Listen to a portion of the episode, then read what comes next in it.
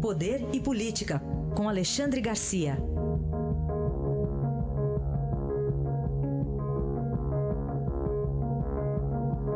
Alexandre, bom dia. Bom dia, Raíssen. Bom dia, Carolina. Bom dia. Bom, estamos aí no aguardo do, das horas, né, Alexandre? Porque o prazo é às 5 da tarde para a, que o ex-presidente Lula se entregue, mas há um habeas corpus no STJ. É, que não vai passar, com, dá para a gente adiantar já o resultado disso. O STJ vai alegar que já examinou habeas corpus e que esse não traz nenhuma novidade, né? É, e, e Lula não vai a pé como havia prometido, porque não, senão não chega lá às 5 da tarde. Enfim, é, Engraçado como isso surpreendeu todo mundo, né? A notícia chegando um pouquinho antes das seis da tarde, aquela perplexidade geral de todo mundo, e principalmente do PT e de Lula, que estava lá no Instituto Lula. Uh, e, e, eu, e, eu, vejo que o, o, ministro Marco Aurélio disse ao Estadão que não se surpreendeu. Quer dizer, se ele e outros ministros do Supremo já anteviam isso, porque conhecem a tramitação da justiça, né? no momento que o Supremo derrubou o habeas corpus, o Tribunal Regional de Porto Alegre ficou liberado para determinar a prisão. Né? Essa prisão já, já estaria sido, já teria sido determinada antes se não houvesse o recurso do habeas corpus, que primeiro foi para o Superior Tribunal de Justiça e depois para o Supremo. Né? Porque o Tribunal Regional de Porto Alegre considera que agora embargo do embargo ah, seria apenas uma medida protelatória que não alteraria a sentença, portanto, a sentença tem que começar a ser cumprida. Foi o que determinou ontem o tribunal ao juiz Sérgio Moro, que é o juiz originário dessa, dessa ação, né, a vara originária da ação, e Sérgio Moro uh, uh, tratou os desiguais com desigualdade. Né? No, no caso aí do despacho que ele deu sobre a prisão de Lula, nem todos são iguais perante a lei.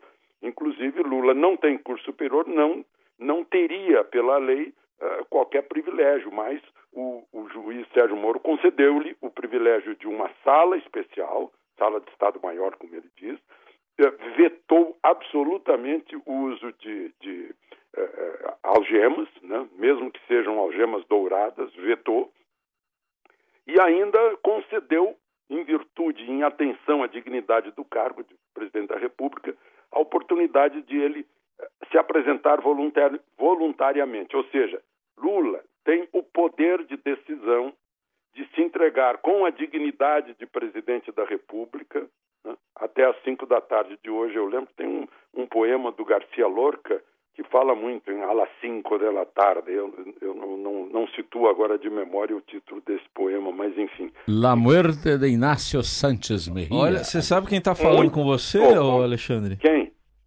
Você sabe? É, não, não sei. É, Alexandre, trabalhamos juntos lá no Jornal do Brasil, rapaz. Opa! Zé Neumann e Pinto, Alexandre, como vai você? Opa!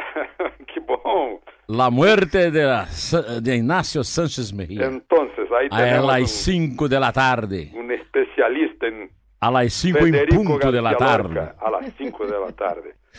Sim, seria fuzilado, né?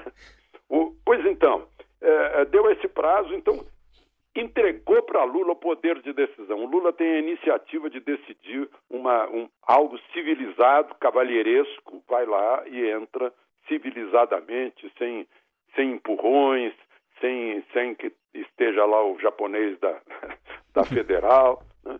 Uh, e ele, interessante que ele passou para Lula essa decisão e está nas mãos de um ex-presidente da República agora se entregar para a execução da primeira sentença. Né? É, talvez outras virão, porque afinal temos aí mais sete ou oito eh, processos contra Lula, alguns ainda mais graves e com ainda mais provas que esse último. É, agora também tem algumas ameaças em relação ao cumprimento da pena. Tem uma tática de vilanização do, da primeira instância, né, do juiz Sérgio Moro. Tem, por exemplo, o João Pedro Stedley falando que vai dar o troco para libertar o Lula. Enfim, tem alguns discursos é. meio de ódio aí, né? Algumas declarações de guerra, né? Uhum. De invadir todos os, os, órgãos da justiça brasileira, de, de fazer e acontecer. Né? O problema é, é se resume em uh, logística, né?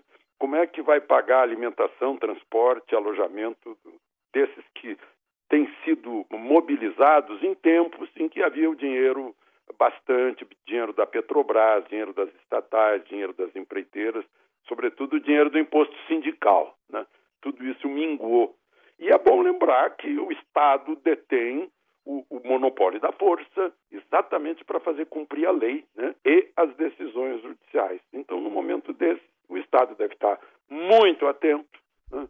para evitar qualquer eh, dano ao patrimônio público, ao patrimônio eh, privado, né? a, a, pessoa, as, as pessoas, para evitar bagunça. E Lula tem, tem um poder muito grande sobre isso, né? Eh, embora gente em, em, torno dele esteja tentando jogar fogo, né? ele tem o poder de jogar água nisso. Alexandre, é, eu participei muito ativamente da cobertura para o Jornal do Brasil é, das greves dos metalúrgicos lá no ABC. Participei, uhum. inclusive, nesse começo de, de, de, de, trabalho político do Lula como dirigente sindical. Você, como é da minha geração, e trabalhamos até juntos no JB, uhum. é, o que é que você acha é, dessa, dessa volta do Lula às suas origens no sindicato, onde ele, inclusive, passou a noite, ele dormiu lá no pois? É. Né? Eu acho que é um grande eh, significado, um grande simbolismo. Eu diria que é alfa juntando-se a ômega. Né? Uh, o início e o fim. A carreira de Lula e o próprio PT né, começaram lá no sindicato dos metalúrgicos de São Bernardo, para onde Lula foi significativamente. Lá ele começou toda a militância dele, o ativismo sindical. Lá foi preso pela primeira vez, né? E, e agora parece que o destino marca, assim, numa conspiração dos astros, a volta dele ao lugar de origem para, quem sabe, uh, iniciar o fim. Né? A gente não sabe, mas uh, é, a gente vê que do, da primeira prisão né, uh, política né, à segunda prisão por corrupção, como lembrou hoje o deputado Miro Teixeira, né, triste. e é, é uma tristeza mesmo. A gente também é o símbolo da política brasileira, do momento em que se caminhou a partir de um início de um início de, de de objetivos éticos, de objetivos democráticos e partiu para esse fisiologismo de apropriação do Estado brasileiro, que é simbólico, né? esse início e talvez o fim de, um, de um grande líder nacional, não, não resta dúvida, mas é, o, é a, a união do alfa com o ômega. É o preso político que virou político preso? É, exatamente. Aquela prisão em 81, né? 1981, né, Neumann? Pois é. Então tá aí, estamos aí... 26 30... de fevereiro, aliás, tem um tweet aqui do Lindbergh Farias anos. que está colocando, ó, inclusive a capa do Estadão, uhum. dia 26 de, de, de fevereiro de 81, dizendo que a justiça condena Luiz Inácio disputar eleições agora só com anulação da pena. Ah, naquele tempo acho que não havia o Lula no nome, né? Era o apelido ainda. Era Luiz Inácio. Não, não estava incorporado ao nome, né? Pois é. E outra coisa que o pessoal está falando aí, que foi muito apressado. Não, o juiz Sérgio Moro, se não, se não reagisse imediatamente, ele estaria descumprindo uma obrigação funcional, uma vez que recebeu ordem de, lá do, do tribunal. Olha, nada mais obsta, né? New Lobster, né? não há mais óbice a, a, a, aplicação da pena. Então, vamos aplicar a pena, que é, uhum. é disso que o Brasil se queixa, da falta de aplicação de penas que resulta na impunidade. Então, é uma mensagem muito grande para os demais políticos.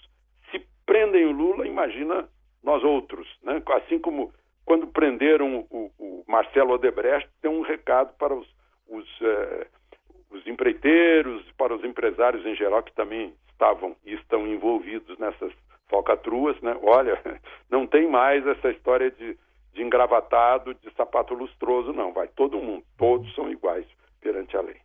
Aí está, Alexandre Garcia, que volta na segunda-feira aqui ao Jornal Eldorado. Obrigado, bom fim de semana, Alexandre. Aproveitem o fim de semana.